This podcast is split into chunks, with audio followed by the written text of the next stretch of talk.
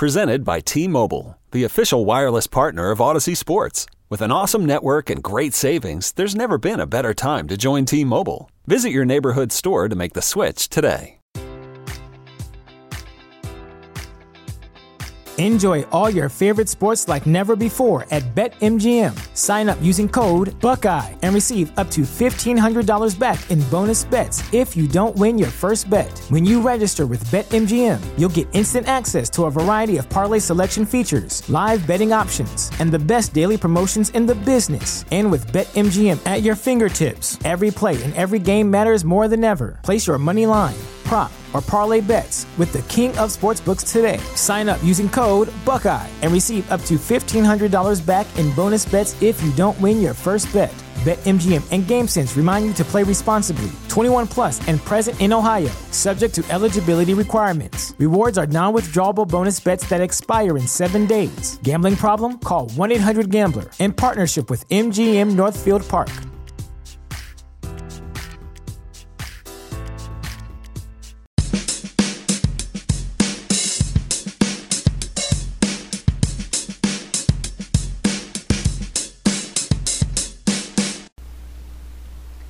What's going on, Blue Jays fans? Welcome to Jay Bird Watching. I am your host this week. My name is Adam Corsair, and we are here to get you through this pandemic together. And joining me to do so is Mr. Craig Borden and Mr. Brendan Pendekar. Gentlemen, how are we tonight? Wonderful, my friend. It feels weird, you know, both Brendan and I taking a back seat.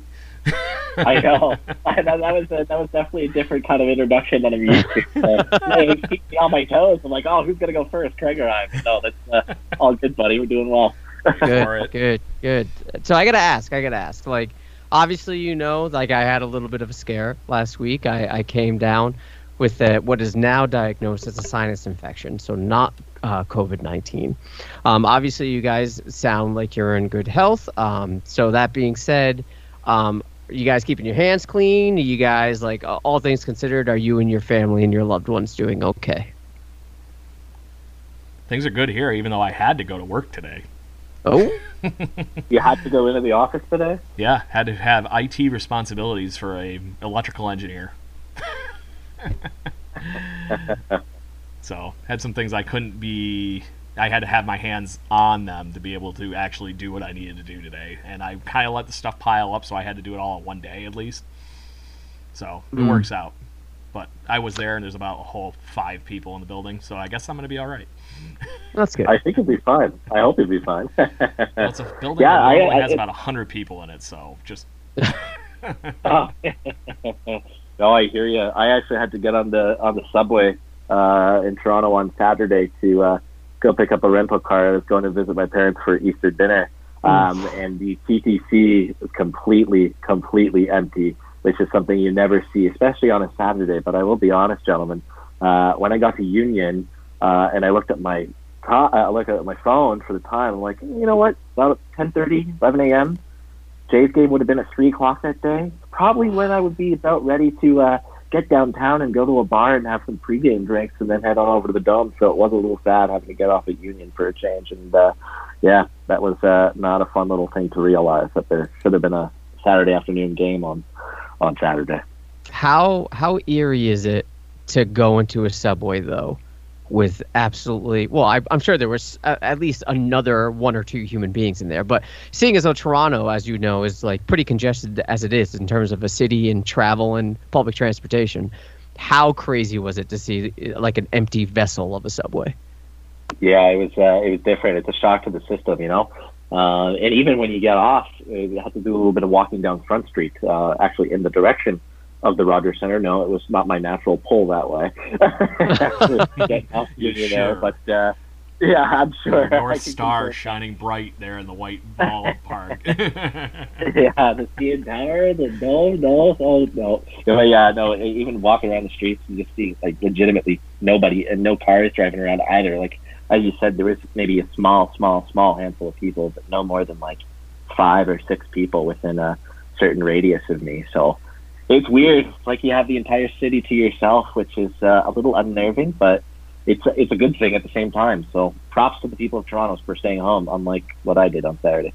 Yeah, Yeah, it, it doesn't seem like that's a, a popular um, a popular movement here in the United States. But you know, we're not we're not going to get into that. We'll we'll keep politics aside. I will say though, I will say that you know, obviously, Brendan, you are a 49ers fan. Craig, you and I are Bills fan. And not to like plug the NFL too much here, but Steven I've been Diggs. passing the yeah, I've been passing, I've been passing the time uh, quite nicely with. I don't know if you guys know this, and again, I'm not trying to promote anything NFL. I know this is a Blue Jays podcast, but league uh, Game Pass or League Pass, whatever it is, is free.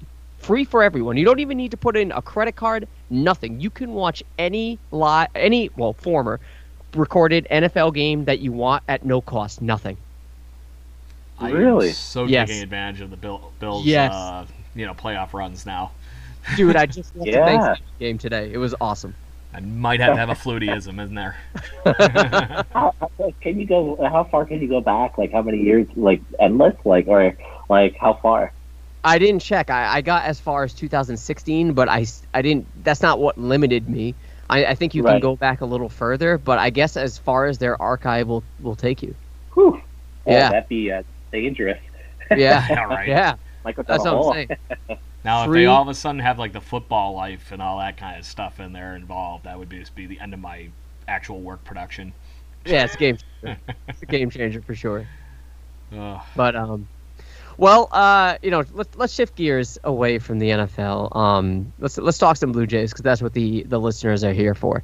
Um, we got a lot of bracket talk in two different types of areas here, and we have a lot of uh, Wellesian angst to get through. We have a lot of Hall of Fame talk to get through, and we have a little bit of video game conversation to get through. But let's start with our very own bracket. We're going to call this the bracket check. Now, uh, this was brought on to the Twitter sphere by Jay Bird Watching. I think it's called Blue Jays Madness, if I'm not mistaken. Um, let's check in on that. We broke down uh, since I think it was 2010 the the top Blue Jays in each respective area of the infield and outfield, uh, and you know relievers and starters.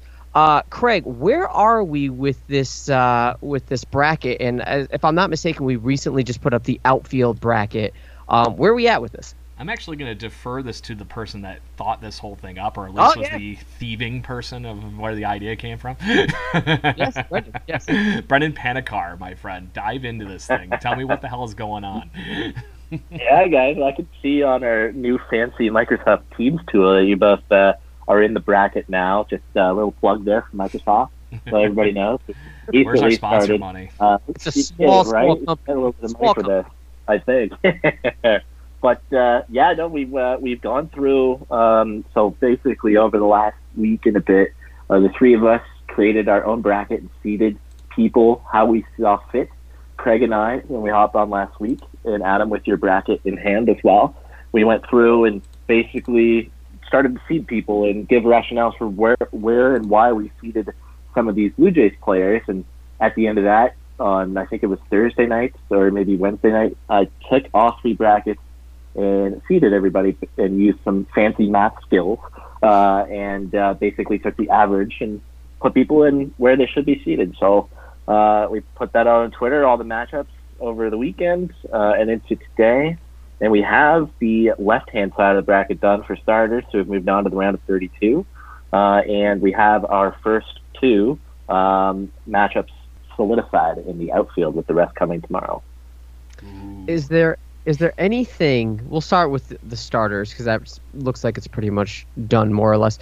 Is there anything that came out of the starters bracket that surprised you in terms of victory? Because from what I'm seeing, it looks a bit pedestrian. Now, I guess if you want to call upsets, I don't even know if you can call this an upset. But Aaron Sanchez over R.A. Dickey, which is weird because Sanchez was seeded 10, Dickey was seeded 7. Although Sanchez did advance, that doesn't seem like an upset, but by the numbers, I guess it is. What, did anything surprise you or jump out at you when it came to this? Craig, I'll let you take that one. You go for it. You teed me up for that last one. I was surprised that they got so many people on the Henderson Alvarez train. Just saying. there was actually a lot, yeah. so the fact that there was a few votes for some, I'm sure it was just people, you know, more or less photobombing the uh, the results here. The fact that the R.A. Dickey thing, I was surprised it was as close as it actually was. I was wondering how many people uh, actually listened to our show, Brendan. Because we made the, we made the goof that it was more or less R.A. Dickey was not unfairly criticized, but I think it was one of those things that he was set up with such lofty expectations, being a Cy Young winner at the time of the trade, that right. he could never in a million years possibly come back to being a Cy Young Award winner in the American League East, nonetheless. So the fact that he matched up, I'm going to say even 60 40 basically, is what it turned out to be here against a guy that had crazy stuff and was a fan favorite in Aaron Sanchez. I guess what it boiled down to is was people's injury prone fun with Aaron Sanchez or R.A. Dickey having a few bad knuckleball days. Yeah, I'll be I'll be completely honest. I uh, I was surprised that Aaron Sanchez moved on myself. Uh, I don't think I was overly favorable with where I seated Sanchez, but I will give him credit obviously for that incredible 2016. I mean, without Aaron Sanchez in 2016 leading that rotation and being an ace like we all thought he could be, um, they wouldn't have made the playoffs. I mean, you can also say Estrada and Happ were major contributors to that, and Stroman too. But uh, Sanchez was really the guy who would go out there and be the stopper every fifth day if they did have a little bit of a losing streak and get the team righted. But I think it, it, you're right. I think it just confirms what we have all known to be the Blue Jays fan base's attitude towards R.A. Dickey, and it's one of disappointment with his tenure with the Toronto Blue Jays because he came with that lofty expectations uh, and he didn't exactly live up to it. Now, he also deserves a little bit of credit because his second half of 2015, after all the trades, was impeccable, and I'm pretty sure he had an under three ERA for all those starts. Now, he didn't deliver when it mattered most in that Game Four start against the Kansas City Royals in the ALCS, but I thought that the body of work for R.A. Dickey would have been enough to get him by Aaron Sanchez in this matchup, considering Sanchez only had that one incredible year as a starter uh, and half a really good season in the bullpen in 2015. Well, Aaron Sanchez, if I'm not mistaken, is jobless at the moment. Um, I'm just kind of tossing. Right, yeah, yeah I'm, I'm, just tossing that in there because although he did advance here, uh, maybe R.A. Dickey does deserve a little bit more credit than Blue Jays fans want to give. And again, I, I do agree with you both that the expectations were sky high for R.A. Dickey. In fact, that entire 2013 team coming in was just the expectation. I think there was even a book called Great Expectations. Did Arash not not Arash right. Shi Davidi write that? I think, yeah, I think it was Shi. Yeah, was it was Shi? book on that 2013 team. It was called Great Expectations. So there you go. So like it, maybe that fuels this because there was such a letdown and such a deflation when it came to that uh, that team and that season.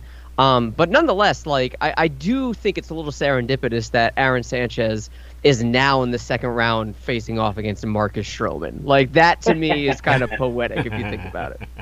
Maybe that's how it was all laid out, Adam. That's what I'm saying. Yeah. Can I use some segue points? yeah, absolutely. So, on the Great Expectations idea, are you shocked that Mark Buehrle completely obliterated Angry Bird Sean Marcum? No, not at all. Either. No, I'm no. Maybe it's just me. I liked Sean Marcum, but I was I thought that was a good matchup. I thought that was honestly one that would come down to being a 50-50 at our swing move there at the 8 to 9. But what do I know? Apparently nothing. The one thing I do remember about Sean Marcum is this his giant Mizuno glove covering his face, and it was like the most well broken in glove ever. And I was just like, I don't really necessarily like him as a pitcher, but for a glove, that was one of the most beautiful gloves I've ever seen from a pitcher. But he did land us Brett Lawrie at the end of the day, which landed us Josh Donaldson. So I guess like residually, he has some value. there it is. Six degrees from Kevin Bacon level. Yes. Yes. Yeah, seriously. So, I mean, yeah, I, I, I, I was surprised a little bit that Marcum didn't keep it closer because his 2010 was really good. Uh, and I, I doubt people um, would have taken what he got in return for it. But if they did, I think it would have been a lot closer. Be like, yeah, Marcum, you know, he had that really good 2010, which boosted his trade value to get us Brett Lawrie from Milwaukee, which mm. in turn got us Josh Donaldson down a year. So, um, yeah, I, I think the rest of them are pretty straightforward. I mean, I don't think Carlos Villanueva was beating Marcus Stroman or Ryan Borucki over Marco Estrada or, or Loriano like Price.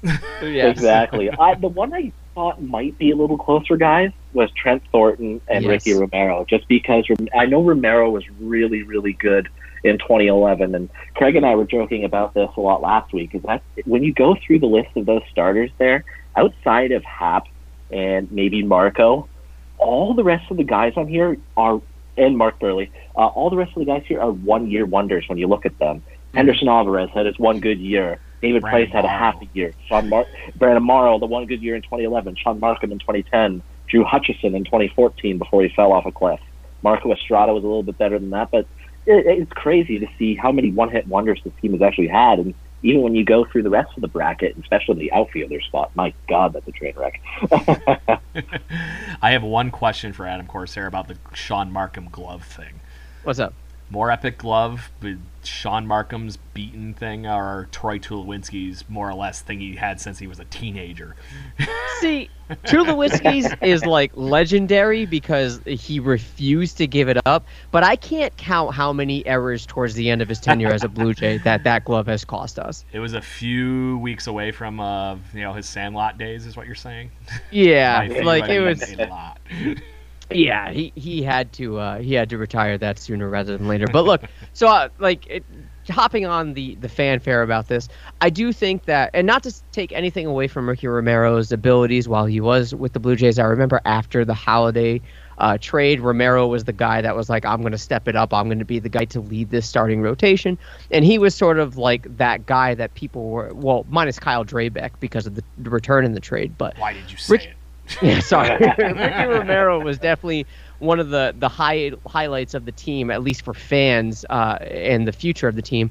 But still, even now, like maybe not so much anymore. I, admittedly, I haven't really kept up with it, but the podcast that he produced last year, especially, um, that brought back a lot of like memories and a lot of sentimentality when it came to Blue Jays fans. So I do think Ricky Romero still holds a special place into Blue Jays' heart. So it doesn't really surprise me that he surpassed Trent Thornton because Trent Thornton is still shiny and new, and uh, he still has a lot more to reach than I think Ricky Romero ever did.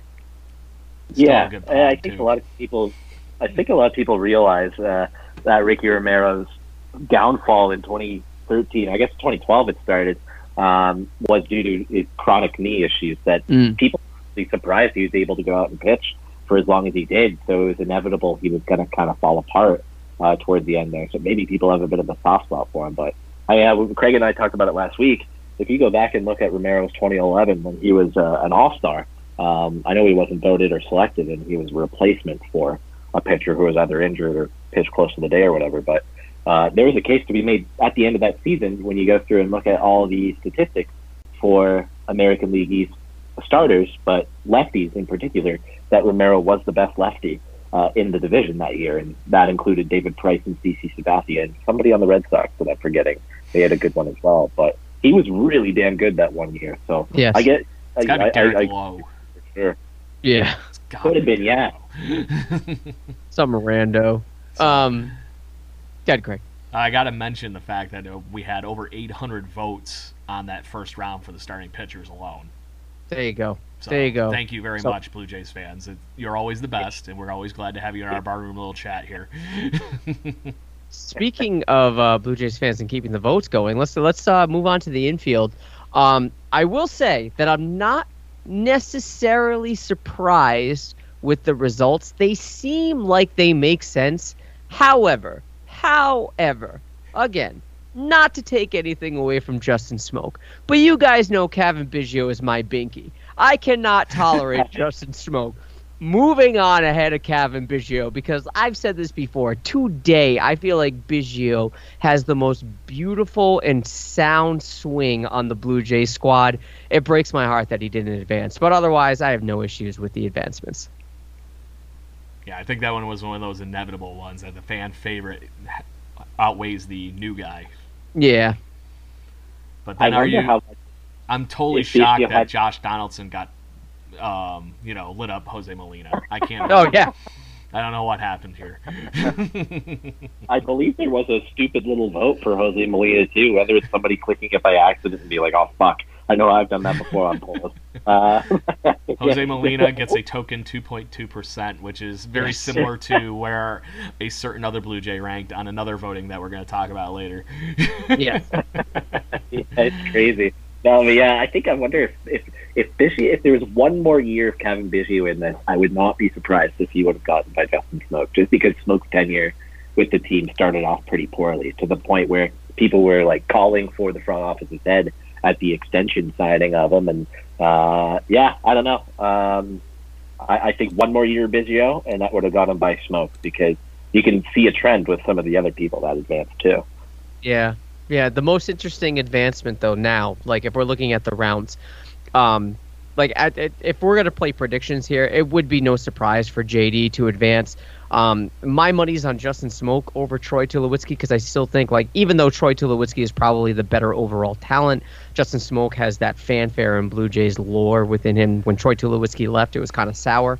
Um, Bichette and Martin, that's going to be a really interesting matchup. And Guerrero I- Jr. I agree. and Encarnacion. Th- those two matchups, I'm keeping my eye on for sure.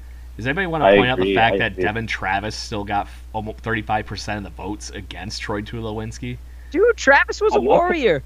Yeah, I, I, I honestly thought that there was an outside chance that Travis was going to get voted through just because of how highly regarded he was and what a good dude he was. But also the fact when he was healthy, he was pretty damn impressive.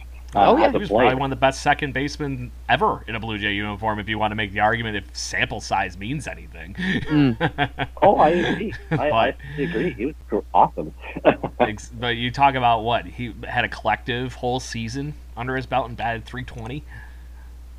That's pretty damn good. yeah, I remember uh, when things started to go downhill in 2017, like the saving grace was, when is Devon Travis coming back? And I was like, oh, that's that's what we're banking on right now. Devon Travis coming back. Like, but still, like, I, I did he even play any playoff games? I don't think he did. Never did. No. no, I, I don't believe he did. No, remember Such a we had somebody. Oh, frick, who the hell was it? Ryan oh, yeah, Goen. Chad Pennington, too. Oh yeah, Chad Pennington in 2015. Yeah. and he pit- he pitched. yes, he did. so, Jeez. uh, it's insane how much that one year. It's like okay, if, if we had, who were we talking about, Brendan, a couple weeks ago that we were having it could have had in left field, and then you what put Chris Colabello at second base. Oh, I don't remember. Uh, we were talking Um, to somebody I can't remember. We was like, "Oh my god, if we had him in left field, it would have been the the best thing in the world." But we traded him. Oh, was it was it Zobrist? It might have been. If we traded for Zobrist, or We wa- I know AA wanted him really Yeah. bad. There was somebody Oh. else that we traded away as an outfielder though. That I can't remember. Oh. Oh no, we I- were talking. It was if we actually signed Eric Thames. oh yes, that's right. Eric Thames goes on to hit 30 home runs with the Milwaukee Brewers that year, but no, don't worry about it. Oh, he had to go to Korea first. Come on. man. So, should we talk about where he was on this now? Or Yeah, he let's- says- Might as well. or do you guys want to go through and get some predictions for who we think is going to advance on this side of the bracket, That'd or do you want to revisit that later? Uh, Go for it. well, so, so the outfielders, from my understanding, isn't completed, and we haven't started on the relievers, correct? Correct. Okay. Um, why don't we why don't we go through the starters because those two bracket the starters and the infielders are are finished. Why don't we give our predictions for those eight matchups and then we can move on. Sure. All right. We'll start with you, Brendan. Uh, I will go obviously J Happ over Mark Buehrle. Um, this one will be tough. I don't know, guys. David Price for Ricky Romero. I think there's still enough shine on David Price from his half a year here that Price will move on over Ricky. Um, Morrow Estrada will be interesting, uh, just because I know Morrow was a fan favorite as well for a few years. But I think Estrada's playoff performance is enough uh, are enough to get my vote, and that is a awesome matchup for me because Morrow was my first ever jersey of the new editions that they are currently wearing. Nice. Uh, and I got Estrada one as well, so it's a battle of Panic Card's jersey clo- uh, uh, and you've closet. met Estrada. you know, Yeah, that ran- Random fun Uh, walks. They're, you were in St. Louis when you Yeah, bumped into him, right? It was in St. Louis. Yeah, it was on it was a rained out day, and they were just all walking around the city. And we were walking towards the casino, which is I think where they were staying to go gamble, and I won some money. Oh, nice. That was a hell of a day But- then. yeah, great day. Worked, worked out for a rain out. Worked out, yeah. And then uh, I'm also gonna go this. This one, I think Sanchez for the reasons I thought that Dickey would beat him out, just for the only the one year. I don't think that'll be enough to get him over Stroman. I think it will be Stroman. I'm, the, the favorites by seed, other than Price, uh, and really a five and a four, not much of a difference. So I'll go the favorites uh, in every matchup. So I'm gonna agree, except for the David Price Ricky Romero thing. I think David Price's Ricky Romero, David Price's playoff screw up to initially is gonna even him out pretty close to Ricky Romero. I hope you're right. I want to see some like ones that come down in the nail biter or something like that. Some of them, I mean, it's the first round, so we're gonna have a lot of skewed results and favored one way. But I want to start seeing some like, That one might be the closest one we have so far. Mm. yeah, I think you're right. I'm gonna go with an upset here, guys. I'm gonna go Papa Bear Buehrle over Happ. I, I don't Oh. know. I think that Buehrle like has a special place. Gibby loved Buehrle, right? He loved Buehrle, and like we still have. Yes, there's that small but vocal fan base that always will attach to the fire Gibby thing, but I feel like that whole like. I don't know. That was like an incarnation of new Blue Jays fans in 2013. And I know like J Happ ki- kind of came out of nowhere with you know two stints with the Blue Jays, but Mark Buehrle, man, I don't know uh, the innings eating and his repertoire with the Blue Jays and how he never complained. Like there was talk. Remember when he got traded from Miami? He was like, "What about the the, the dogs? Is he gonna have dogs in Toronto?" And I was everybody was gonna bring that up. yeah, like Yeah. everyone was like, "He might not come What here his because he doesn't have a dog." and he stayed. Like he didn't he didn't care. Like he he was a cool, laid back guy, and I don't know. I think Buehrle might take that. No, nothing against Happ at all. Nothing against him at all. But I just think that you know Buehrle will will take the cake in that. But otherwise, I I, I agree with you. I think Price will edge out Romero. I think Estrada just being a fan favorite in that playoff performance over Morrow. I, I just come on, like that's a no brainer for me. And Stroman, people still to this day defend Marcus Stroman. Uh, Aaron Sanchez not being on a single team right now, being jobless, that tells you all you need to know. Um, but otherwise, yeah, I think Buehrle is going to be the upset. The eight over the one seed. How about that? I could see that now that you bring it up because Mark Buehrle's tenure here was really damn good uh, Yeah. for that stretch. He provided stability to that 2015 rotation that was terrible when it first started that season. And you remove Buehrle from that equation, and you have a whole bunch of guys going up and down and inconsistent performers like Hutch and Dickey and Daniel Norris and all those guys. So I could see that one actually being pretty close because there is a, a, a really big fan base of Mark Buehrle's here. And a lot of people bought Buehrle jerseys when they got him in mm-hmm. that trade, more so than like a Josh Johnson or whoever else they got. I was all over Josh Donaldson or Josh Johnson, man. Josh Johnson. I, it, it- talk about untapped potential, guys. Yes. That's a guy that should be even, you know, from everything we were sold and everything we saw when he was playing with Miami. He should be all over this list. Yeah. yeah. Yeah. You So, can I point out one fun thing about Mark Buehrle and my J Happ matchup here? Absolutely. As much as I would love the upset there, my biggest problem is my favorite years watching Mark Buehrle are not in a Blue Jay uniform. You're right. Yes. Yes. yeah, with the White Sox. Yeah, every time I picture Mark Buehrle, I picture that freaking no hitter, or him doing the ridiculous glove flip thing through his legs to get the guy out at first base. Was was that Mother's Day or Father's Day that he had the no hitter? I think it was Father's Day. I think it was Father's Day. Mm. Yeah. And I there was remember that, and I was like, ridiculous that- catch by an- Dewayne Wise, Yes. Yeah. Yes. who ended Yeah. up being a Blue Jay too. Yep. Yeah. I'll be honest. I, I was kind of expecting Buehrle to eventually throw a no hitter as a Blue Jay, just because he was that kind of guy who could get outs really, really damn quickly and get so many ground balls at a time. I, I was kind of expecting a Buehrle no hitter as a when he was with the Blue Jays, but I yeah, think he was came he was close. There was Didn't he a come close a couple times? I think so. He definitely brought a few into like the seventh and maybe even the eighth, but uh, I'm not sure if he ever brought one into the ninth. I can't remember. Mm-hmm. All right, uh, let's move on to the infield. So we got Josh Donaldson versus Adam Lind, Troy Tulowitzki versus Justin Smoak, Bo Bichette versus Russell Martin, as mentioned, and also as mentioned, Vladdy versus Edwin. I don't think we need to spend a lot of time. Uh, Josh Donaldson versus Adam Lind. I think that's a no-brainer. Josh Donaldson being the one seed should advance. Uh, Tulo versus Smoak. I think that's going to be close. I think the, all three of the remaining infielder battles are going to be closer than people may anticipate. What about you guys? Craig, start with you. I think Vladdy is unfortunately going to get slapped. really? Oh, wow, wow. This fan base loves the Edwin. And it's not just Ezequiel Carrera running around with a freaking stuffed parrot. it's, it's the fact Edwin Encarnacion was the epitome of everything what became with the, the Blue Jays, you know, su- eventual success in 2015. Mm. Jose Bautista and Edwin Encarnacion come out of more or less nowhere to be two of the best offensive forces in Major League Baseball and consistently did it for years.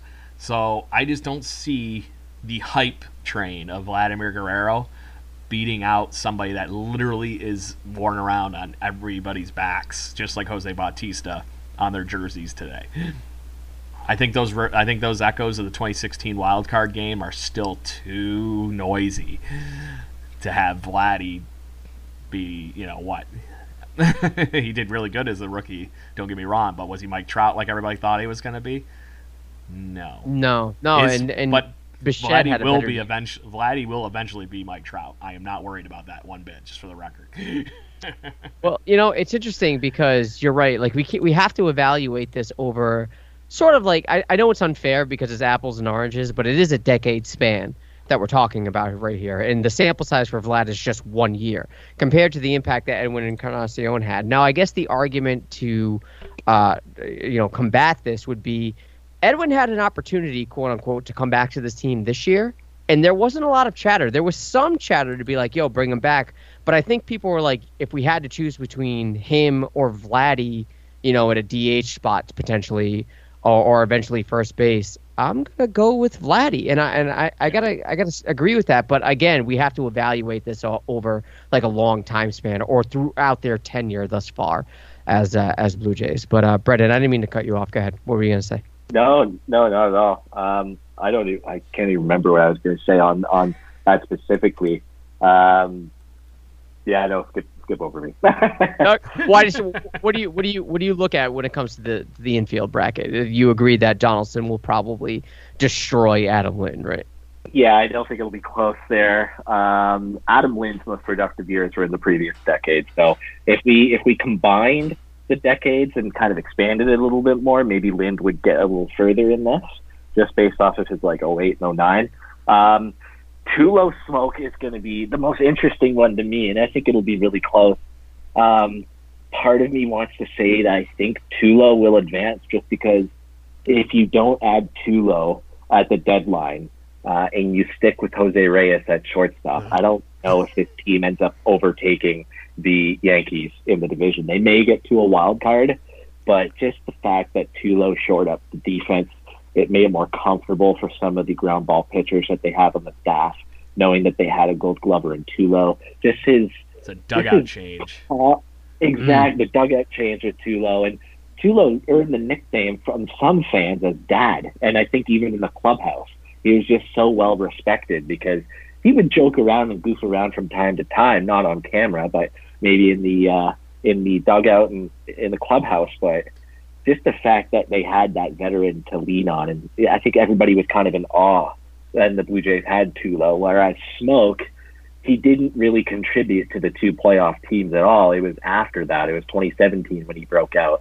I'm all for a good redemption story, like how Jay Happ redeemed himself on his second tour of duty here. Um, and there's one other I'm blanking on as a redemption story. But anyways, so just kind of following that, I think that will carry Smoak a bit. But I have a feeling Tulo will advance. Um, If you were thinking Tony Russell Mar- Fernandez was probably the best redemption story in Toronto Blue Jays history. Yes. yeah, Yes, that too, 1993 World. Series. It's been playing like clockwork. Come on. Did you miss it? So may I just point out the fact that you almost made me throw up in my mouth a little bit about picturing Jose Reyes th- down the stretch in Oh, 2015. Yeah, that was so bad. it was terrible. it hurts. So you think Tulo will advance and Bichette over I Martin? do. Uh, I that one I'm, I'm kind of tough on too because I think tough. the fact that Martin is Canadian will be enough to push him by two months with Bo Bichette. I think the body of work is big enough for Russell Martin and the productive body of work. I mean, he, he did kind of break down towards the end of his tenure, especially in 2017, and then he ultimately got traded in 18.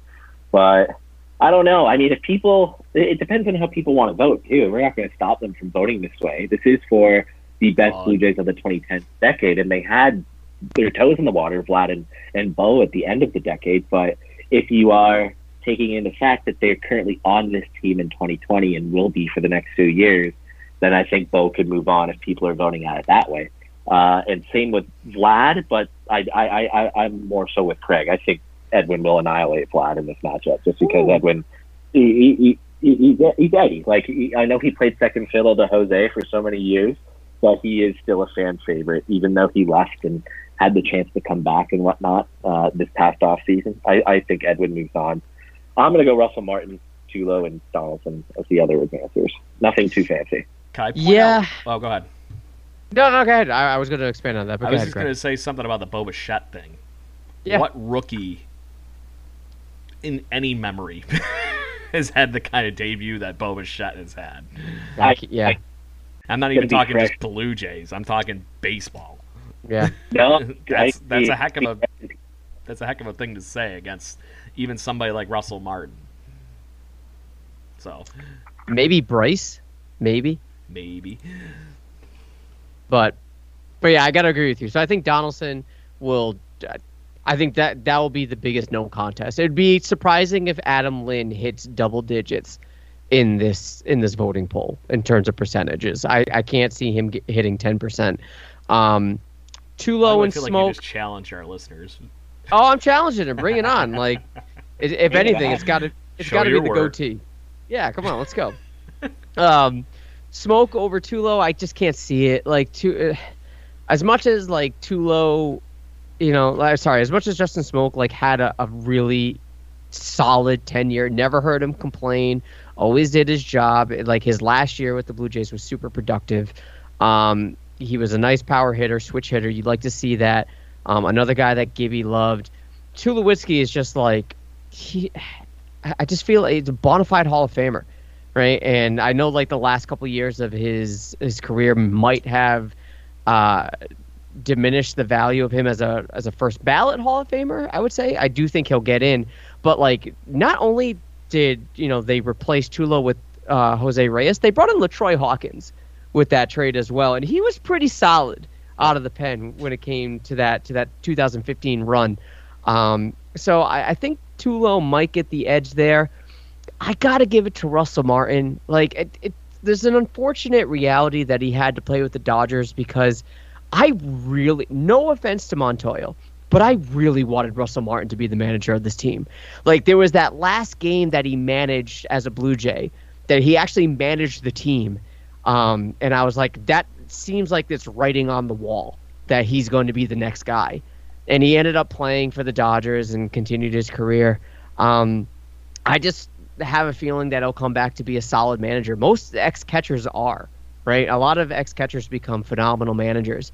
And it wouldn't surprise me if Russell Martin was in that boat. And as Brendan, you mentioned, he's Canadian, so that will probably give him a little bit of an edge there. So I'm going to go with Martin. And I think the Vladdy and EE poll will be closer than we think. I, I don't think it's going to be an annihilation, but I do see Edwin. You guys make some very, very solid points. I do see Edwin advancing in that one too. So I'm going to say Donaldson, Tulo, Martin, Edwin. Can I ask one thing on the Russell Martin thing? Sure. Or then, just because this popped into my head when you were talking that he could have been the Mar- the Blue Jays manager. Would the only asked thing, on that point too. yeah, would the only thing done. that would be more fitting for Russell Martin than being a Blue Jays manager is if the Montreal Expos come back and There Russell. Martin Oh, is the is the manager for the Montreal Expos. That'd be amazing. Expos. Amazing. Imagine Sign it up. that up. would that would that would line up well with the end of his career, right? Like I mean, I I know is Russell Martin still with the Dodgers this year? No, I he's a think free still going to be their backup. Oh, he's right. He's a free on agent. the free agent market. The rumor was that the yeah, Miami I mean- Marlins were knocking at the door before the COVID stuff. then everything went south. Interesting. Mean, it could line up nicely where he takes a few years off. Maybe he gets one more kick of the can on the minor league deal and then calls it quits and comes back as a manager.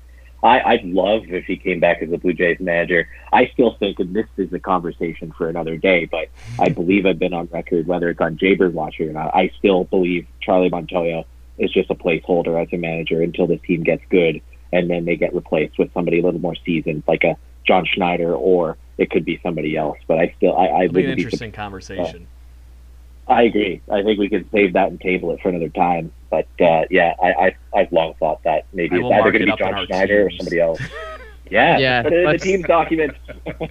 let's let's uh let's table that conversation because Brendan, you know, spoiler alert, I'm with you, and I was reluctant to say it because I was uh, worried about the backlash. But you know, better you than I. But uh, So let's move there. on. Yeah, let's let's move on to a, a different type of bracket.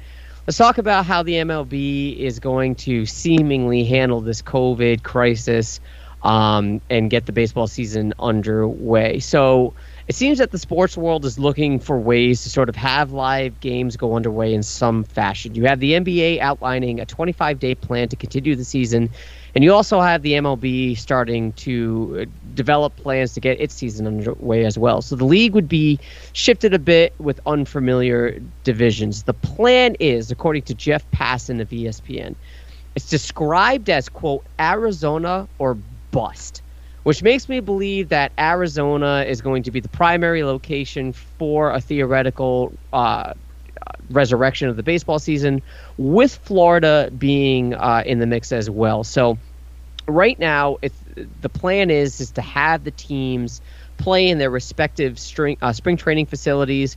Um, and this is breaking news today. They're participating, the MLB that is, is participating in a large COVID antibody study with up to 10,000 tests taken nationwide over the next two days. And the hope from researchers is to have uh, more of a robust understanding of how this virus is spread and the degree in which it spreads. So, my question to you guys is we also learned that the Florida governor is deeming sports live, professional, nationwide broadcasted sports. It's very important that we understand that because that excludes minor league. So the, the governor of Florida is uh, proposing that those types of sports are considered essential businesses, which opens up the door for the MLB to make its way back in that area of the country. How do you guys feel about this? It seems to me that this is being a little forced, but I'm curious to get your guys' takes on that. We'll start with Brendan. What do you think, man? Yeah, I, I think the Arizona plan and and just if Florida's involved as well it does seem a little bit forced. Um, I mean, I, I would, I, I want there to be a season, and I know you guys do too, as do so many other people. We want the ability to watch baseball on our TVs and and see this team grow even further. But I want to do it when it's safe to do so. Like I don't want uh, them to start playing, and who knows, like people will start going on the disabled list, so they'll have to just cancel it down again if if they go back to normal and start playing even if they do social distance themselves or physical distance themselves, one per, it takes only one person in the major leagues when if this does start up again to get sick for it all to be shut down again. So, I, I mean, as much as we want to seize it, it's getting harder and harder to imagine that they will be. Um, but if this is the only way we're going to get it, to it when it's safe to do so. Uh, I know that there's been chatter when uh, things go along if they do start in Arizona or Florida that the hope is to, by the end of the season, if things do clear up and travel restrictions are lifted, for players and teams to go back and start playing in their normal home ballparks. But I don't know. I, I, I want it to happen, but I, I would prefer it be done when it's safe to do so, so that none of the players risk themselves getting sick. And who knows, that could spark up wave two of coronavirus because one player gets it, they go back to their families or do whatever they're doing, and uh, it just starts all back up again. So no, I, I I don't like it. I'd rather than do it when it's safe to do so. So I have two incredibly blunt statements. Sure. Sure. so first things first, I think Brendan is right about this being safe to do so when they can type thing. Because I think right now the only thing that would be more detrimental to the whole baseball or even the sports world is hey, hey, we opened the doors for a week and then by the way we slammed them shut a week later. Yes. I, Yeah. I just think that would be.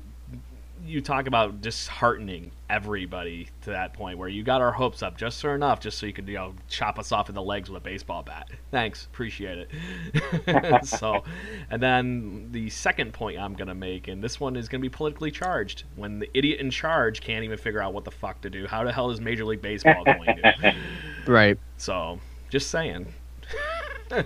Yeah, I don't I don't consider that to be controversial at all, but you're right. Let's let's table the politics even though I You never- completely Like I said, never an incredibly blunt take. yeah. Um, but you all right. So it, it it gets a lot more interesting when you uh, really investigate what the governor of Florida is, is doing. And again, politics aside, he's sort of Trump's lackey here. But for me, it's it, it's a forced issue, right? He's he's saying that essential businesses are nationwide professional sports that are broadcasted nationwide. I should say. Um, so that excludes minor leagues. Okay. Inevitably, someone, if- let's just say they bring it back for the sake of argument, Arizona, Florida, and they have these grapefruit cactus leagues, right? Inevitably, someone's going to get hurt in the grapefruit league. So you're going to have minor league players that aren't warmed up, aren't stretched out, aren't ready because they're not deemed essential, right? Because they're not broadcasted nationwide, mm-hmm. right? So they can't warm up, they can't play, they're going to be cold, and that's going to be even worse for their development. Do we really want that? Like, do we want like an Anthony Kay who's going to be theoretically in in Buffalo? Do we want him to just come up to the Blue Jays when someone gets hurt in the starting lineup and be like, "Okay, here you go, bro, go in there and uh, stretch your arm out, do the you best just you gave can"? No, I, nightmares about what Yeah. could happen with frickin' Yeah, Pearson. no, me too. You know, I don't want that. I don't want that at all. And you know, like, uh, what's even more, are they testing these players every day? And if they are, oh man, you're gonna have a lot of bad PR. You want to know why you're gonna have a lot of bad PR? Is because look, I don't care about me as an individual. You want to test MLB players before me? Have at it. Like I am nothing when it comes to this. But those in the front lines, like all the Yeah. hospital and healthcare oh, workers, all the policemen out there, the pharmacists, all of them, you're going to test MLB players on the reg before them? Mm-mm. No, that's not going to fly. And that's why I feel like this is a forced issue. No way this flies. No matter how much the governor of Florida wants to push the issue, this is not going to fly in the court of public opinion. Not to mention how long Oh. it takes to even get diagnosed if you do get tested. Well, that brings up a good point. So now, like, I was, uh, I just missed the boat last week. The next day, Rhode Island implemented a 15 minute test. You get your results in Oh, 15 wow. minutes. I didn't Yeah, know so was like, such thing. I thought it was Yes. the three day had to wait for the Nope. biopsy to come back. yeah, so did I. But now they Me implemented a a pound of fast flesh to find out if I have a virus. no, no. It's it, Rhode Island was the first state to implement a 15 minute test. Um, so that's now nationwide. So it, it will be quick, but still, you want that for your healthcare workers, wouldn't you not, Brendan? What do you think? Yeah, I mean, the, the other thing, kind of just building off of the nationally televised thing, what I think when I hear that is games on like ESPN or Mm. the Fox Saturday afternoon game. So what happens when you want to show a Blue Jays game on TV and it's being showed up in Canada? That's not essential to a market in Arizona or a market in Washington. Like, who's going to tune into that? I know there's Right. fans around the world that will, or around North America, that will want to watch that. But like, even even today, all the broadcast rights that these teams have with with certain broadcasters, like all those different little Fox outlets, like Fox Sports Florida or Tampa, whatever it's called, or Fox Sports, whatever it is, West, like those East, North, Yeah. whatever the hell it is. all those different ones. Those aren't nationally broadcasted. Like those are regional. You couldn't watch that like a Tampa Bay Rays game on the Fox channel in in Washington State. I don't believe on the total other end of the country. So uh, I I don't know if the article gets into specifics on that, but like the only thing that would be national would be showing it on an ESPN or a TBS or a Fox, like the Joe Buck broadcast of Mhm. Right. that they do on Or Saturday shit. game. So. so I, I'm not exactly sure how this can happen, but yeah, there's going to be an incredible amount of PR uh, issues with it too if they go about it. Plus, I didn't even think about it, Adam. You make a very good point. If minor league baseball isn't deemed essential and an injury happens, what the hell happens then? Like these guys are not ready to play baseball unless you have that build-up period and there's an endless amount of roster spots that you can fill, or you expand it to even 50 just to protect yourself in the event of injury and to deem all of those players as essential. I don't know. It, it seems like way too many logistical hurdles and things that haven't actually been truly thought over. Is it bad well, if I think there was more thought out to the whole Japan idea than this whole idea? Right. Right. I don't disagree with you. well, there is there is live yeah, there is live baseball right now in Taiwan. Like there was a game in in Taiwan, uh, I think a day or two ago, and they didn't have crowds, but they put like fake dolls and mannequins in in the stadium to make it look like that, and they had like a robot band playing. But you know, Brendan, when you when you say that, I don't necessarily disagree with like the the concept of like having a, an expanded roster. But now, like, think about it. If you're gonna have 50 players per team, that's 100 people in the stadium at once plus the medical staff, plus the coaching staff, plus the broadcast crew, plus like anybody that is able to be in the in the in the stands in terms of spectators. But even if we're removing that, like that is well within the realm of like 150 people. Is that what we should be promoting when it comes to social distancing? Like, it, it, sure, you could say like, "Hey, we're gonna loosen it a little bit." And in Rhode Island right now, it's five. So, like, say, okay, we're gonna loosen it to twenty. That's a drastic shift in terms of what's happening. But if the if Florida wants to go to like 150, my God, like that just seems so detrimental. So for me, like this is just forcing it. It's just forcing the issue. However, I will say that if you guys saw, it's pretty much the the exact replica of the um, of the minor league system. The divisions are the only positive thing out of this because even though the New York Yankees yeah. would still be in the Blue Jays divisions, you have the Phillies, the Tigers, and the Pirates in that division, and that to me, I love that. Like, give me that. I'm okay with it. yes. Yeah, I, I think that I think this team could go toe to toe with the Phillies and battle it out with them as the main two competitors. But the Pirates and Tigers, man, you could kick the shit out of them. That's like having two Baltimore Orioles in your division. yeah, and they're and not it gets far rid off of Tampa. Yeah, it gets rid of Tampa and Boston. Like so, the North would be New York, as I just mentioned, Philly, Toronto, Detroit, Pittsburgh. South, Boston, Minnesota, Atlanta, Tampa Bay, and Baltimore. East, Washington, Houston, Mets, Cardinals, Marlins. I love that. I love it. It'd be a nice mix. in that division. yes. All right the other two divisions are tough. Like you got some really legitimate teams in there that could challenge for the World Series. Other than the Yankees, the Blue Jays division is pretty easy. Where's my wild card, bitches? Yes, that's right. so, can I point out one random fun thing that just happened to pos- pop into my head, Adam, when you were talking about the social distancing thing? Yeah, yeah. How much social distancing is between the catcher and the umpire? Good call. Yeah. Yeah. Or Good call. umpire to hitter or catcher to hitter. right. Where's the robot umpire at this point then? That's not my that's the only thing you're gonna be able to bring into this whole thing. You might have to. So it I just that popped into my head and I'm just like, okay, when the when I was even in little league as a catcher, the freaking you know, guys sitting there with the big chest protector bubble thing right two inches behind you screaming in your ear, spit mm-hmm. flying. But don't worry about it. I'll be okay. Just got to wear a yeah, bubble. You know, There's a bubble as a catcher. not to mention, like, where's the replay room? New York is the epicenter of this right now. God, Where is the yeah. replay room? Who's working the replay room during this? Like, is that office social distance? Is that office adhering to this? Like, there's so many little nuances that you have to get like situated that for me it's just like I love baseball guys. I want to see this team this year specifically.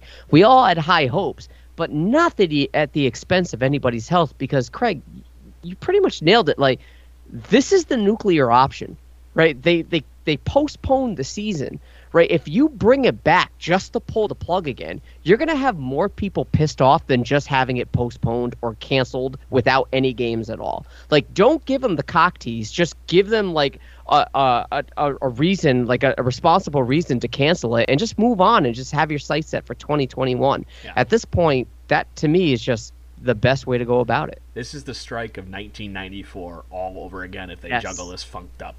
Period. Yeah. There's no other way of saying it. This will be the reason a team loses a city.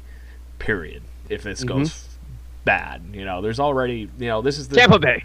Exactly. This Yeah. will be the reason that we will have the X-rays. You know, it's it's insane the fact that I would and, and you all. I- I started this podcast because I love baseball and I have a sick obsession with it. I'm sorry, the segue. The MLB the Show thing is not quite cutting it. All right. Do you want to go into that? Do You want to you want to segue into that? You're the host, my friend. All right, let's- let's do it. So speaking of quenching, this is how I introduce the segment in my little notes. Speaking of quenching the thirst of baseball fans, uh, every there's a there's a representative for all 30 teams participating in a in a virtual uh, clash on MLB The Show. Um, I want to say it's broadcasted on Twitch, which is pretty cool. Um, I like the fact that they have representatives of each team going at it toe to toe with their teams. In fact, I saw a video of Bo. Bichette. Bo Bichette is, I should mention, is the representative for the Blue Jays. Bo Bichette hit a home run on the show as Bo Bichette. I Oh. thought that was kind of so. Um, Bo knows the show. What? yeah, he knows. But for me, like same thing with the NBA with the little horse thing that they did. This with the MLB the show, I don't care. This is not enough for me. Like this this this does nothing but frustrate me. I have no time for this. I have no interest in watching. This is just me personally. If you guys or anybody that's listening has an interest and find it entertaining, more power to you. I hope this, you know, sort of carries you over until the the actual games start. But uh, Craig, what do you think? Like, it seemed like you were sort of bullish on this. Do you endorse this? Do you care about it? Is this enough to fill the void? What do you make of this? it's not enough to really fill my void, but honestly, I have to give MLB and whoever came up with this idea props because at a minimum here, I'm getting to see more of Major League Baseball players. This is mm. something that they could have done in the season anyways, and it wouldn't have been a problem for me just because of the fact that I get to see Bo Bichette reacting to Bo Bichette hitting a home run. I thought that was kind of fun. you know, it's kind you know, it it's you know it, the fact that even you know in the game it does his little bat flip and everything you know it's good stuff but the fact that you know I, i'm getting to see tyler glasnow and all these other guys in a in a casual light instead of being so super serious while they're on the mound or on the field or hitting it's kind of fun don't get me wrong but like i said it's not quite quenching my thirst for actual baseball especially when i am completely just decimating my own major league baseball the show account and i'm in the Right. year like 2028 with the toronto blue jays and i don't even and i only have bo and vlad left everybody else is just random generated shit but i do have bo and vlad still just saying There you go. There you go. What do you think, Brendan? Yeah, I'm in the exact same boat as you, Craig. It's uh, it definitely is not quenching thirst at all. Um, I but I do like it from the fact that you're getting to see the players' personalities shine out a little bit more because uh, we're always complaining about how we never get to see baseball promote their players as good as like the NFL does or the NBA does and even the NHL. So it's getting to do that a little bit more. Uh, I mean, hey, if you are happy doing that and wasting your night because that's I think it would be watching somebody play a video game. Go for it, but like I'd much rather be the person playing, like Craig, Right. like what you're doing with your MLB the Show. I'd rather do that. That would quench the thirst much more for me. It's just unfortunate. I'm really hooked on FIFA 20 in my manager mode, so I have not bought the show yet. So I have not transferred over there. But when I do eventually get MLB the Show, if there is no baseball, then that will be enough for me. But Bill, going back to something, just really quickly, I'm very happy that the season did not start and then only have it shut down like two days after opening day because I can deal with it never starting the regular season and having to put up with all this crap than it starting, shutting down, starting back up again, and then just going away for the year. So, but yeah, no, it's uh, plus Not doing doing it. weekly therapy here exactly we can we can we can do stuff like what we're doing. We can still come up with topics of discussion. And now, if there is no season, it'll be interesting to see what we're talking about in August or even December. But we could figure it out. Does the season next year start early? is my question. Are we talking like not. Florida Baseball League only to start off, like an extended spring training that starts in like fucking January? I mean, I'm, I'm not opposed. I'm not Whatever, why opposed. not, right? I'm you have not this little opposed. like. ha- Or make the World Baseball Classic like a long thing instead of a couple weeks. World, Classic supposed to be next year. I forgot about that. ah, maybe I stumbled onto something. well, you know, for me, like I again, I, I said I don't really care to watch video games. Like personally, like I just don't have the time. Like if I'm being honest, um, but for me, it's just I'd rather see, you know, c- coupled with what you just said, Brendan, about like how they're bringing the personalities out and how the ML, I mean, the NBA does a really, really good job of doing that compared to the MLB. I'd rather see more like shoot interviews from Trevor Bauer about what's going on. like you know, like. I, yeah, dude, like bring yeah. it on. Like I, I want to see more. Like if uh, or this, like maybe he's listening. Maybe he has nothing else to do and is listening. Alex Anthopoulos, let go of all your secrets that happen with the Blue Jays and turn them into a podcast. No, really, I would love to hear all of them, like all the what if trades, the trades that almost happened and didn't. Like let let all the cards out, show your hand, and let's see. Uh, like have sit down for an interview with I don't know, pick your poison, Jamie Campbell or someone, and just divulge into all the trades that never happened that could have, or how it was in the front office you know, during the time that Shapiro came in and that weird, awkward conversation when you wanted autonomy and uh, Shapiro said no, and you know, we want to work as a team. Like all that is so entertaining. I'd rather have stuff like that than watch video games. I, I not to disrespect anybody that loves this stuff, but for me, the behind the scenes stuff right now, you're not doing anything else. Just dig deep and, and do it. I would love to see something like that. Name that podcast, Adam Corsair. Why does that happen? Alex Anthopoulos. I'm saying name that if he, oh. divulge all his secrets. Is it is it AA acknowledges AAA? oh, that's a good one actually.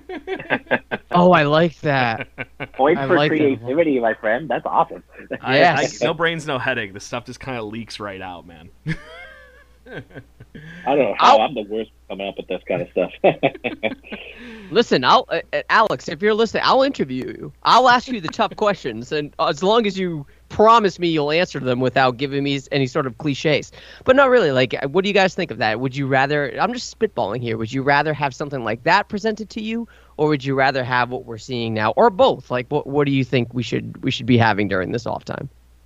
Yeah, I'm totally down for like podcasts or just interviews with players or anything because now's the time to listen to podcasts in my mind. Like if you're working from home and you don't have any calls throughout the day, you just put on a few podcasts and your day is done after you listen to a few. Or if you're getting outside for a run or doing your own at home workout, it'd be perfect just to listen to the thoughts of a Trevor Bauer or whoever it is that wants to talk about what they're doing to get through COVID 19, how hopeful they are for a season or just anything like that. I just think sharing tips for what people are doing for getting through COVID and staying somewhat active and keeping a good, healthy mindset would be a very good way to promote it. And like I said, like you said, I don't have the time to watch players playing video games, even though it creates some good content for social media, like the Bo Homer did. Like, just just doesn't do it for me. I'm not interested right. at all. I think we all just officially said that we're not, or we're too old to I feel like I missed the boat on the whole thing. Is like I just crushed video games, especially Counter Strike, when I was in high school and everything. And now people make fucking fortunes on that shit. Where the hell was that when I was goddamn high school, man? well, speaking of being too old, this is my final segue. Let's talk about David Wells because David Wells is kind of in the crosshairs of a lot of Blue Jays fans, even though I don't necessarily think it's warranted. But we'll get into the minutia here. Yeah, David Wells made some uh, comments recently when asked what was his the worst moment of his career. He said, and I quote, "When I was traded to Toronto in 1999." Uh, this got a lot of backlash from a lot of Blue Jays fans, and expectedly so, as we have covered ad nauseum on the show and on the South of the Six podcast as well. Toronto fans are very guarded and very proud of their teams, whether it be the Maple Leafs, whether it be the Raptors, the Blue Jays, or all three of them combined. We are a very proud bunch, and we will defend our team to the death because that is what we have to do as fans of those teams. Um, so this is no different. David Wells, uh, these these comments uh, struck a chord. However, it should be noted that within the article, he did come out and say and acknowledge uh, hey guys, I didn't want to go there because I hated the front office.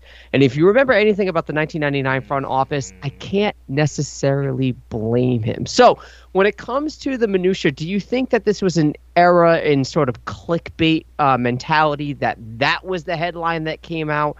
Do you think this is an irresponsibility in journalism that that wasn't focused on a little bit more? Or do you think, no, Toronto fans have a, a right to be a little upset about this, a little butthurt when it comes to David Wells' comments? We'll start with you, Craig. What do you think?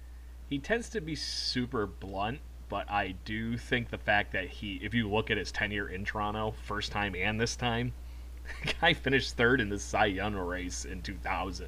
So mm. clearly, regardless of what his issues were with the front office, he was doing pretty damn good as a 20 game winner. yeah. So it could have been a lot worse. But the fact that this comes out at a time where everybody's paying attention, it's probably getting scrutinized a little bit more too. But I would have really liked to seen the full context of that at first because this is a guy that started his career with the Toronto Blue Jays. He can't hate Toronto specifically. There has to be more to the story, is what I thought when I originally read it. I'm like, yeah, all right, whatever. I'll read the rest of it later when I mm. swiped. So that's how my opinion was with it. But like I said, he if he really hated it there, he could have not shown up. He was 36 years old at that time, guys. You know, yeah. he could have. Yeah. Eh, fuck it. I'm not coming back. Screw it. What do you think, Brendan?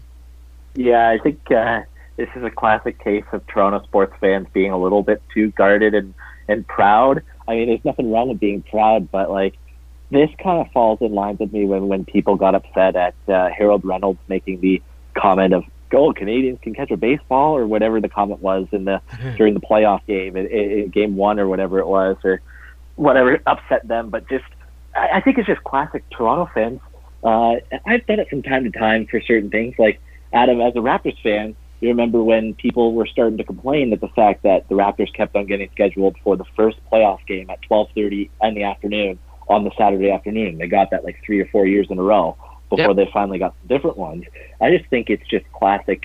Uh, or, um, everybody in the U.S. It's the U.S. bias that people think exists I do believe it to a point, and that will probably come with teams in a team in Canada.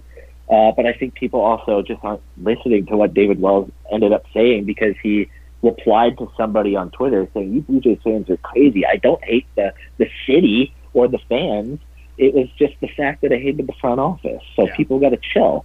And you saw like if you, I was scrolling through his Twitter feed today, the people he replied to, like there was one guy from Collingwood, Ontario, which is about two hours north, maybe an hour and a half north of the city. And David Wells called him out. I was like, yeah, Collingwood, I've been there. I love it. So he's obviously been around mm-hmm. much more than just Toronto as a city. He's been up north, probably the cottage country. So I think people got to chill. It's just a classic case of everybody getting upset uh, for either no reason or very in- ill-informed reasons.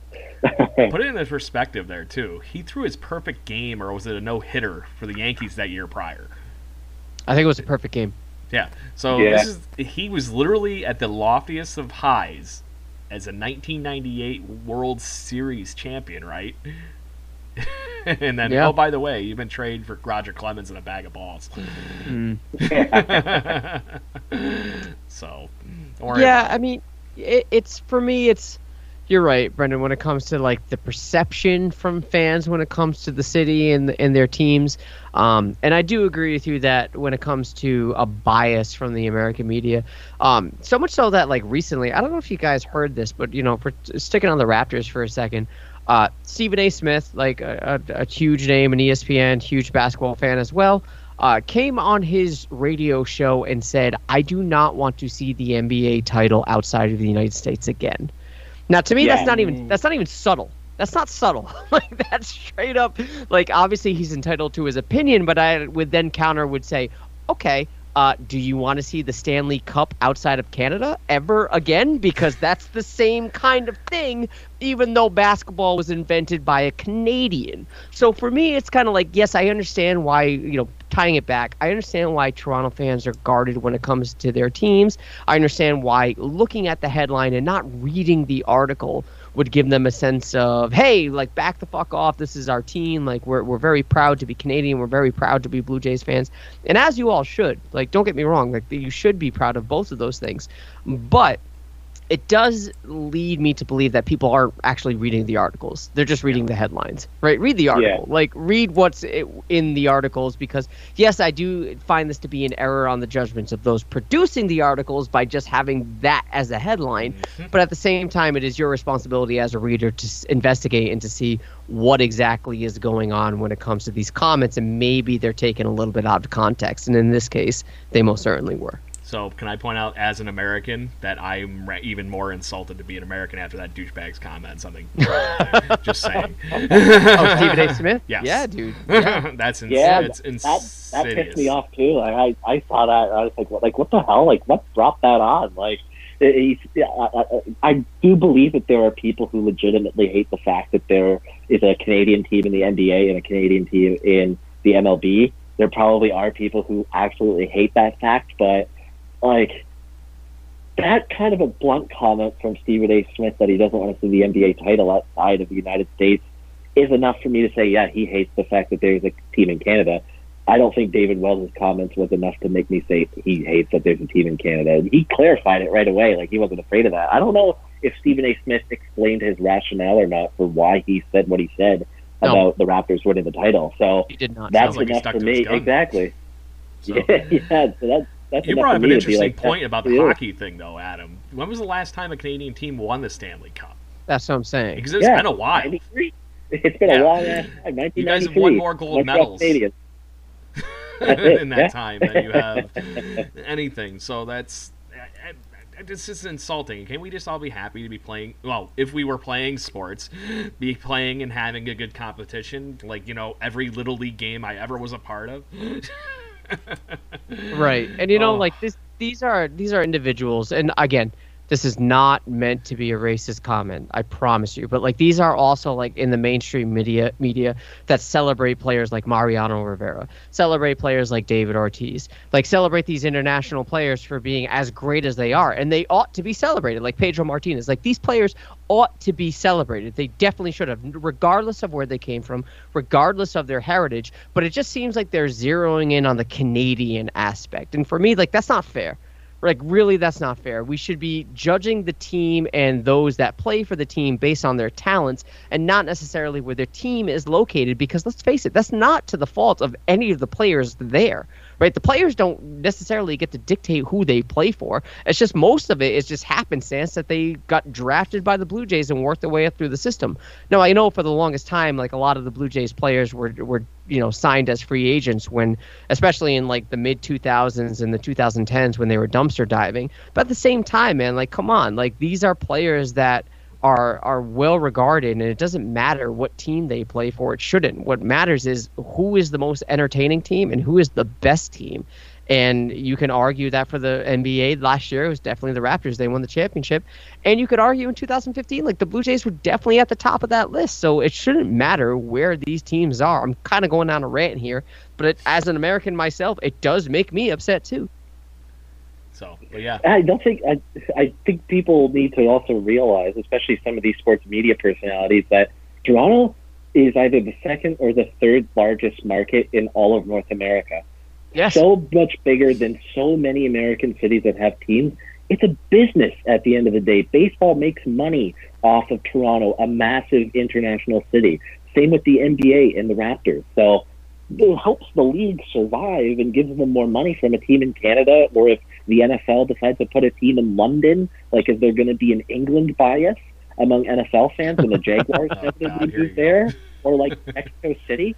So like, come on, it doesn't matter where they're located or anything. And I, I think players, uh, getting back on track here, but I think players who get drafted by Toronto and come up and make it to the big leagues and contribute to a successful club and see the fan base, they all say how lucky they are to have played in Toronto and be an honorary Canadian. And I think the majority of the people who said, have said that mean it and take it seriously. So screw ever who thinks there's a bias or anything like that, or get rid of your bias because there shouldn't be one. not to mention the world we live in, where there's literally something going around that doesn't give a shit. Right. Just saying. Yeah, but no, exactly. make these stupid things that are literally made up by man as far as lines on a goddamn map. But don't worry about it. yeah. So anyway, anyway when does uh, the let's- off-season NBA beer pong start? tournament starting. Yeah. It's the only thing I care about. Hopefully soon. Right now they're in the middle of their, their horse tournament that I'm paying no mind to. But uh, let's uh, let's close this show up with uh, something that Craig you wanted to bring up, and I and I think it's worth mentioning uh, given the the residual effects of Blue Jays and former players. Uh, Pat Hentgen put out a tweet regarding uh, Carlos Delgado and his accomplishments. Uh, he actually retweeted it. Um, just for context here, Matthew Brownstein or Brownstein, I'm not sure how I how to pronounce it correctly, uh, posted a tweet saying that there are four players to post seasons with 95 plus extra base hits and an OBP of 470 or better. Those four players are Babe Ruth, no surprise there. Lou Gehrig, no surprise there. Barry Bonds, no surprise there, and Carlos Delgado. Pat Hentgen went on to retweet that, and I quote said, "My ex team and teammate got screwed on the Hall of Fame. Not getting five percent of the vote is a crime." Craig, you wanted to bring this up. You brought this to our attention this morning. I figured I'd give you the ball with this, man. What do you make of these comments, and do you agree with Mr. Hentgen? First off, I love Pat Hentgen, just for the record. and this is just one of the many reasons why, other than the fact that he is a great Blue Jay amongst himself. Carlos Delgado is a force, period.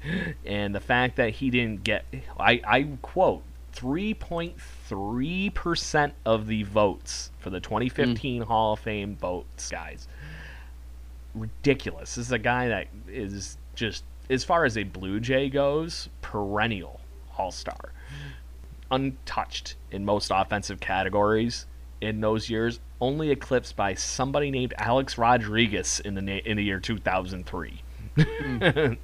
Just to put that into perspective, he's leading the Blue Jays in a lot of offensive categories, has almost 500 career home runs in 17 Major League Baseball seasons. Guys, this is the same almost insult that it is that Fred McGriff is not in the frickin' Hall of Fame. Mm. Batting over two, you know, 280 for his career, 483 home runs, and just an ungodly amount of other offense. over 1,500 RBIs, guys. It's just it's it's insane that he only gets that. Like I said, 3.8 sorry percent of the votes in 2015. And Pat Hentgen hit the nail right on the nose. And honestly, I give that guy a lot of credit for pulling out that freaking stat by uh, Matthew Brownstein, too. That's insane. Those are guys that you wouldn't even think about not being in the Hall of Fame. Barry Bonds excluded for other reasons, but ridiculous. Just an obscene amount of production. And that wasn't even in his, what, quote unquote, MVP year in 2000. Yes. So, just to put that in perspective, that was one of the best offensive seasons by a Blue Jay in 2000 for for Carlos Delgado, and finished fourth in the MVP race that year. Yeah, in 2003, he finished second too. So you're right. Yeah, you're dead on with that. it's Brendan. I'm sorry, I didn't, I didn't mean to to belabor the point. Go ahead. No, no, no worries. It's um, yeah. I think. I, I mean, unfortunately, I wasn't really much of a fan. I was just becoming a fan towards the end of Delgado's tenure as a Blue Jay. But from everything I've seen and heard from everybody, he was incredible. I think it just Delgado is one of the top cases for why the voting for the Hall of Fame should change a little bit. Uh, because he definitely should still be on the ballot and be considered for Cooperstown. Uh, and good for Rankin for publicly displaying his opinion and making sure it's known that Delgado got screwed. And I fully believe that he did get screwed over by the stupid rules. That is- What is it? You have to have over 5% of the vote? Yeah. Um, He would have been on the ballot the ballot. following year. Yes, that's right, The yeah. is. So he would have been on it, and you don't fall off. So I think he should have um, uh, still been on it, and he probably still should be. Um, so yeah, I, I, I'm glad that Hentgen is stepping up and, and saying that uh, he got screwed over because he definitely did. I gotta look and see who else was on that ballot that year because that was a big ballot. Yeah. too. It was. There were some pretty big names. The, the guys that made the Hall Hall of Fame that year were Randy Johnson, Pedro Martinez, John Smoltz, and Craig Biggio.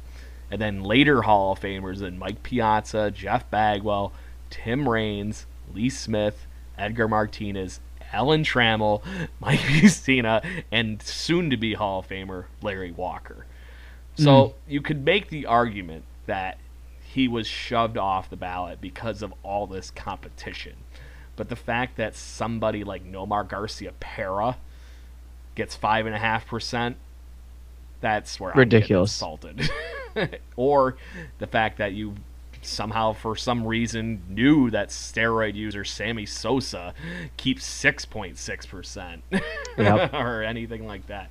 There was room to be had here because I'm sorry to say Carlos Delgado is not in the Aaron Bird or Aaron Boone, Darin Erstad, Tony Clark ballpark of this ballot like he ended up getting lumped into.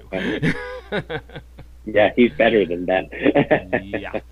Just a touch.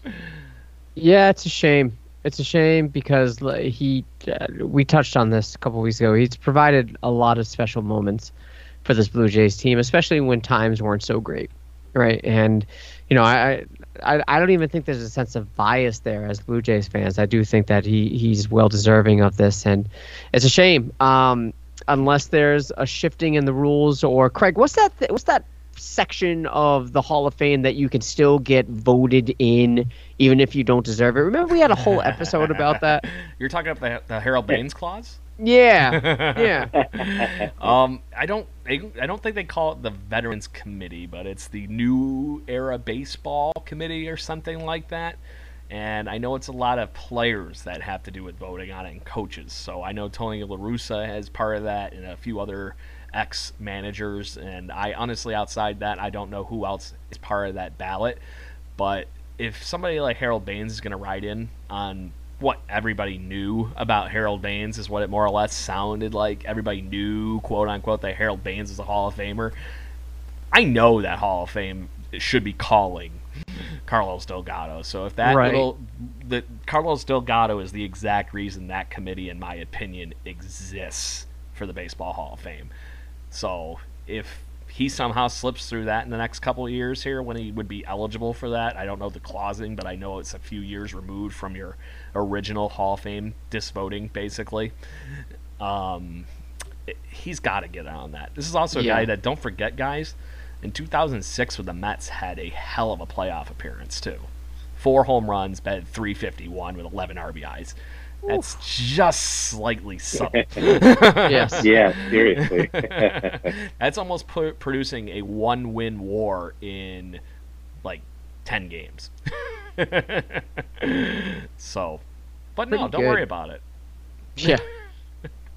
Yeah, it's so. the guy that played up until 37, and you know, even though in his 2009 final season uh, he didn't play a lot of games, he only played 26 he still had a batting average of about 300.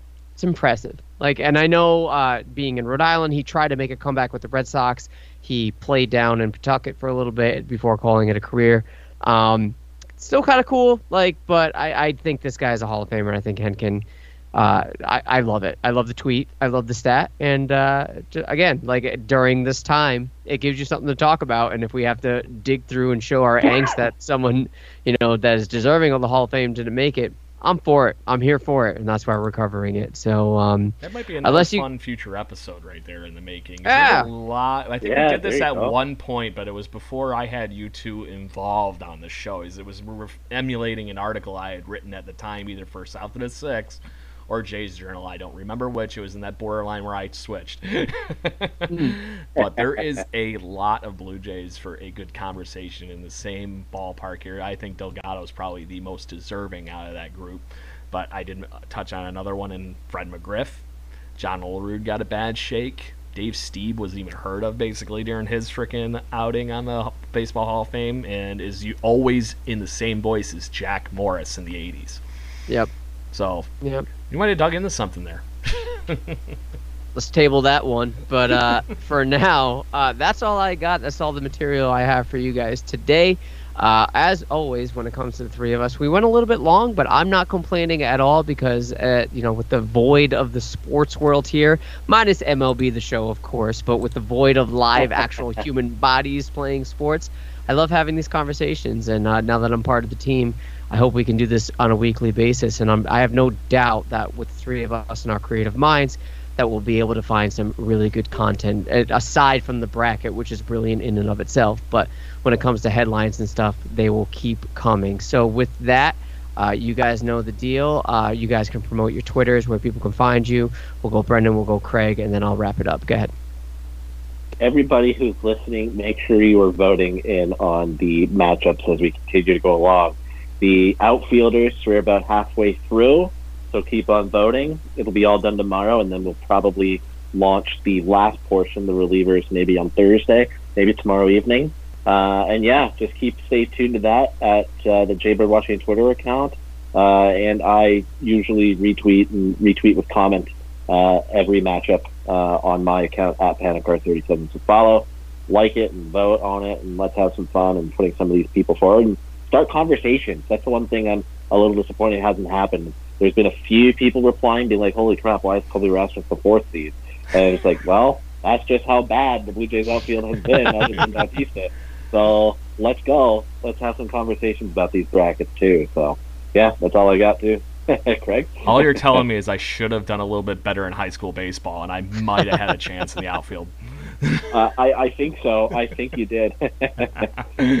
Switch hitter in high school. Just saying.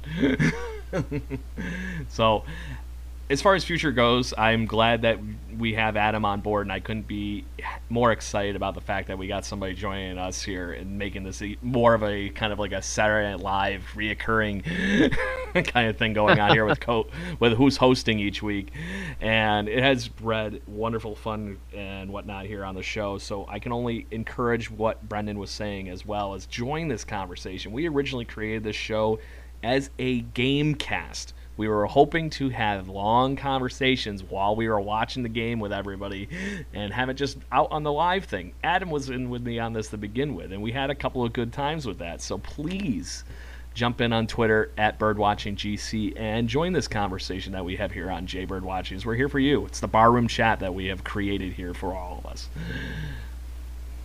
I agree, and I am uh, I'm proud to be part of the show. If you guys are listening to this on Apple Podcasts, like anything that's going on during this pandemic, if you can support your local businesses, support your local podcast hosts, it'd mean the world to us to give us five stars and a quick review on Apple Podcasts. That helps keep the lights on and it helps get our name out there and really helps uh, makes us more accessible to those that are looking for Blue Jays content. And we want to interact with as many of you as possible. So if you can do that, that help us out a bunch.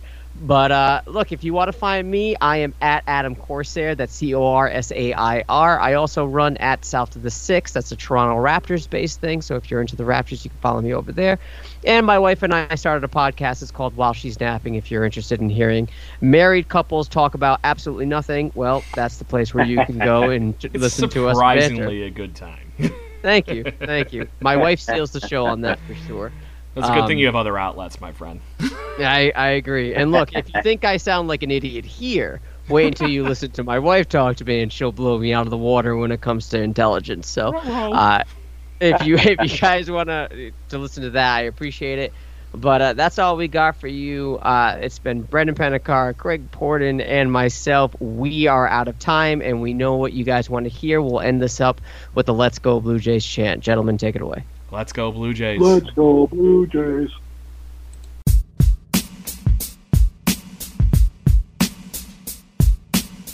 Presented by T Mobile, the official wireless partner of Audacy Sports. With an awesome network and great savings, there's never been a better time to join T Mobile. Visit your neighborhood store to make the switch today.